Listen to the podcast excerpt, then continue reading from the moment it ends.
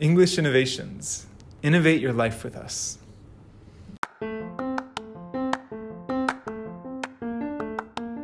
こんにちは。 English Innovations のジョーです。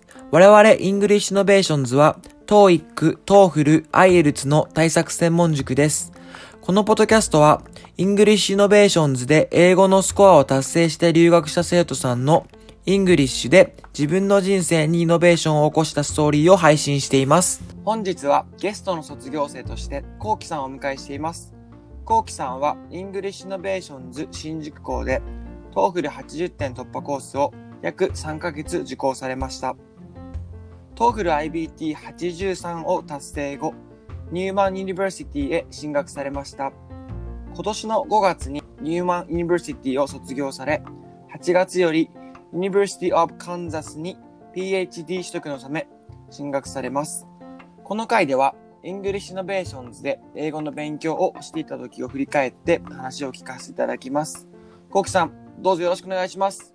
よろしくお願いします。今、コウキさんはどちらにいらっしゃるんですか？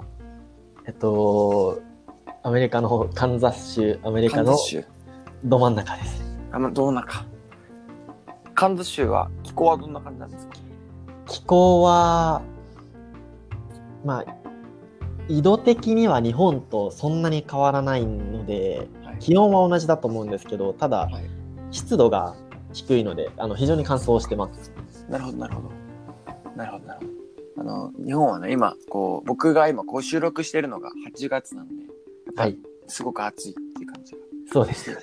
はい。こう、この回では、まずはじめに、まあ、コウキさんが、English Innovations で勉強しようと思ったきっかけっていうのは何だったのかっていう話から、えっと、お話をさせていただこうと思うんですけど、はい。そこら辺はいかがでしょうか？あの、僕はもともと高校生の時に、あの、はいまあ、横浜市にある理系の高校に通っていたんですけど、ああ、なるほど。はい。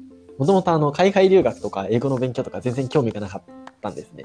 はい。えっ、と、英語の成績も非常に悪くて、はい。で、あの、留学し、まさか自分が留学するなんて夢にも思ってなかったんですけど、はい。高校2年生の時に、はいた。またまきっかけがあって、はい。あの、僕が、あの、僕の実家がある市が、あの神奈川県の横須賀市っていうところなんですけど、はい。その横須賀市の姉妹都市交換留学はい。というプログラムを使って、あのアメリカのテキサス州に2週間だけ留学に行きました。そうなんですね。はい。はい。で、それは本当に、あの、まあ、たまたま、まあ、好奇心で行ったはい。短期留学だったんですけど、それをはいきっかけに、あの、まあ、海外留学いいなと思って、はい。で、高校を卒業したら海外の大学に行けるんだったら、そんな道もあるんじゃないかなって考えたのが始まりでした。なるほど。そこで TOEFL が必要になったってことですかね。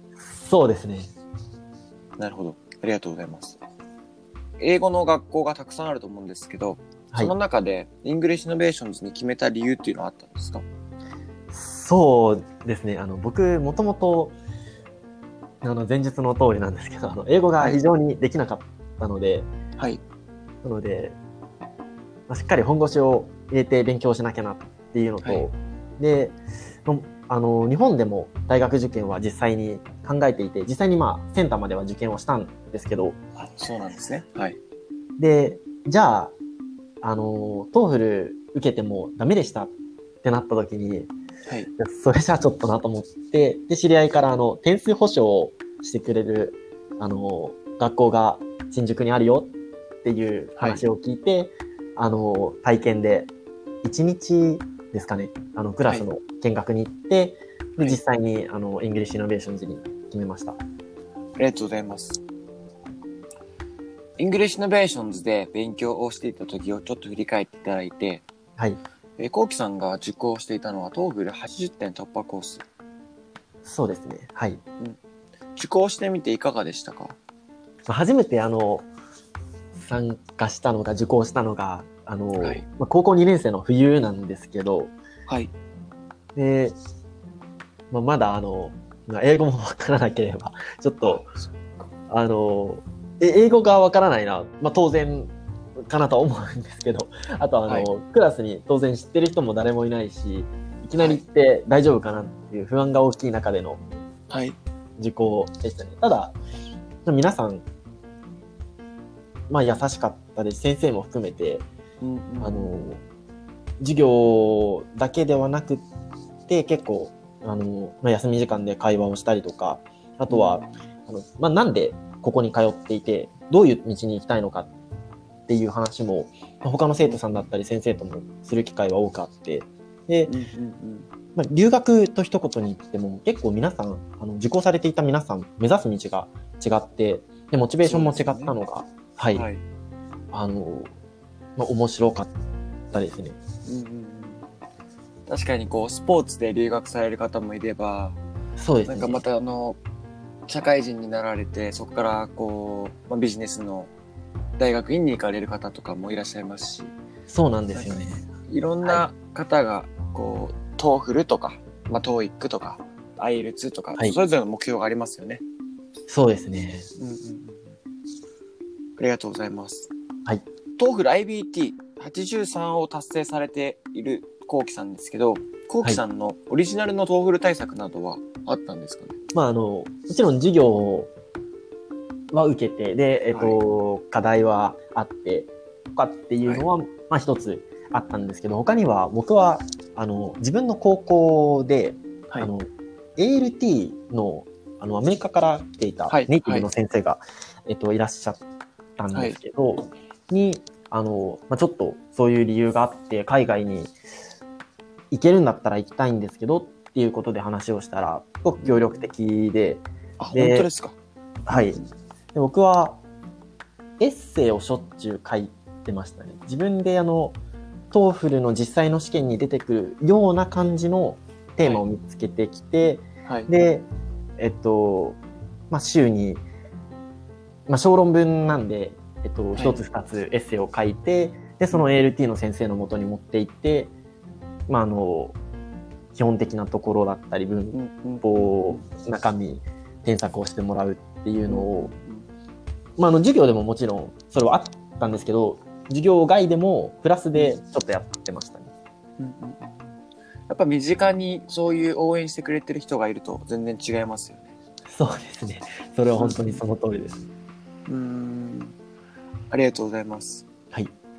えコキさんは8月から、まあ今、現在はこの収録してるのも8月なんですけど、8月からまた、えー大学院に行かれるってことですけど、はいまあ。このポッドキャストを聞いているリスナーさんの中にも、はい。英語の勉強を頑張っている方とか、もしくは外国で何かを学ぼうと考えている方がいると思うんですよね。はい。そんな方に、さこの回の最後として一言いただきたいなと思います。えっと、まあ、あくまであの、僕の主観なんで、うん皆さんに当てはまるかっていうと、そんなことはないかもしれないんですけど、僕僕は、は、あの、英語ももちろんなんですけど、やっぱり、あの、特に最初の頃、自分のあのボキャブラリーも少ない中で、あの、コミュニケーションにも苦手意識がちょっとあったんですね。あ、そうなんですね。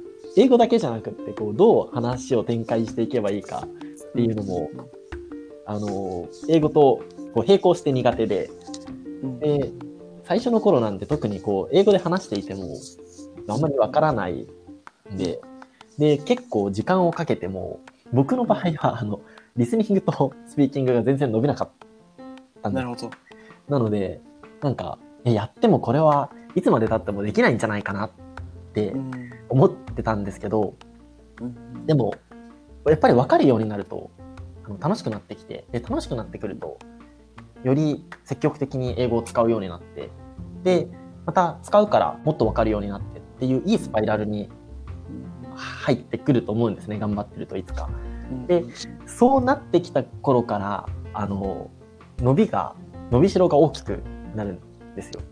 うんなんで、ちょっと、あの、なんていうんですかね、あの理系っぽくなっちゃうかもしれないんですけど、はい。僕の中では英語の勉強をしていて、その能力の伸びは、あの、一次関数的に、直線的に伸びるんじゃなくて、指数関数的にというか、最初はい伸びない部分があって、で、ある点から、こう。ガッと伸びるんじゃないかなと、なるほど、なるほど。僕は、僕は思っているので、今、はいはいはい勉強中で、あの、本当に大丈夫なのかな？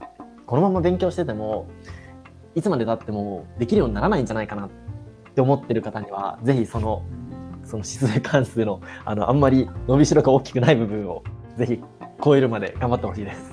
うんありがとうございます。あの、そういう、やっぱり、本当具現、頭の中で、こう、具現化できるメッセージをいただくと多分、聞いてるリスナーさんも頑張ろうって気持ちになると思います。ありがとうございます。ゴキさん、ありがとうございました。ありがとうございます。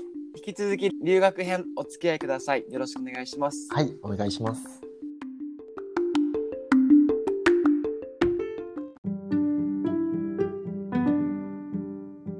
English Innovators は毎週月曜日、 English で自分の人生にイノベーションを起こした人のストーリーを配信しています。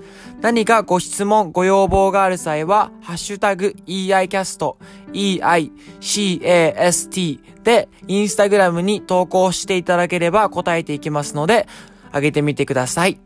ではまた。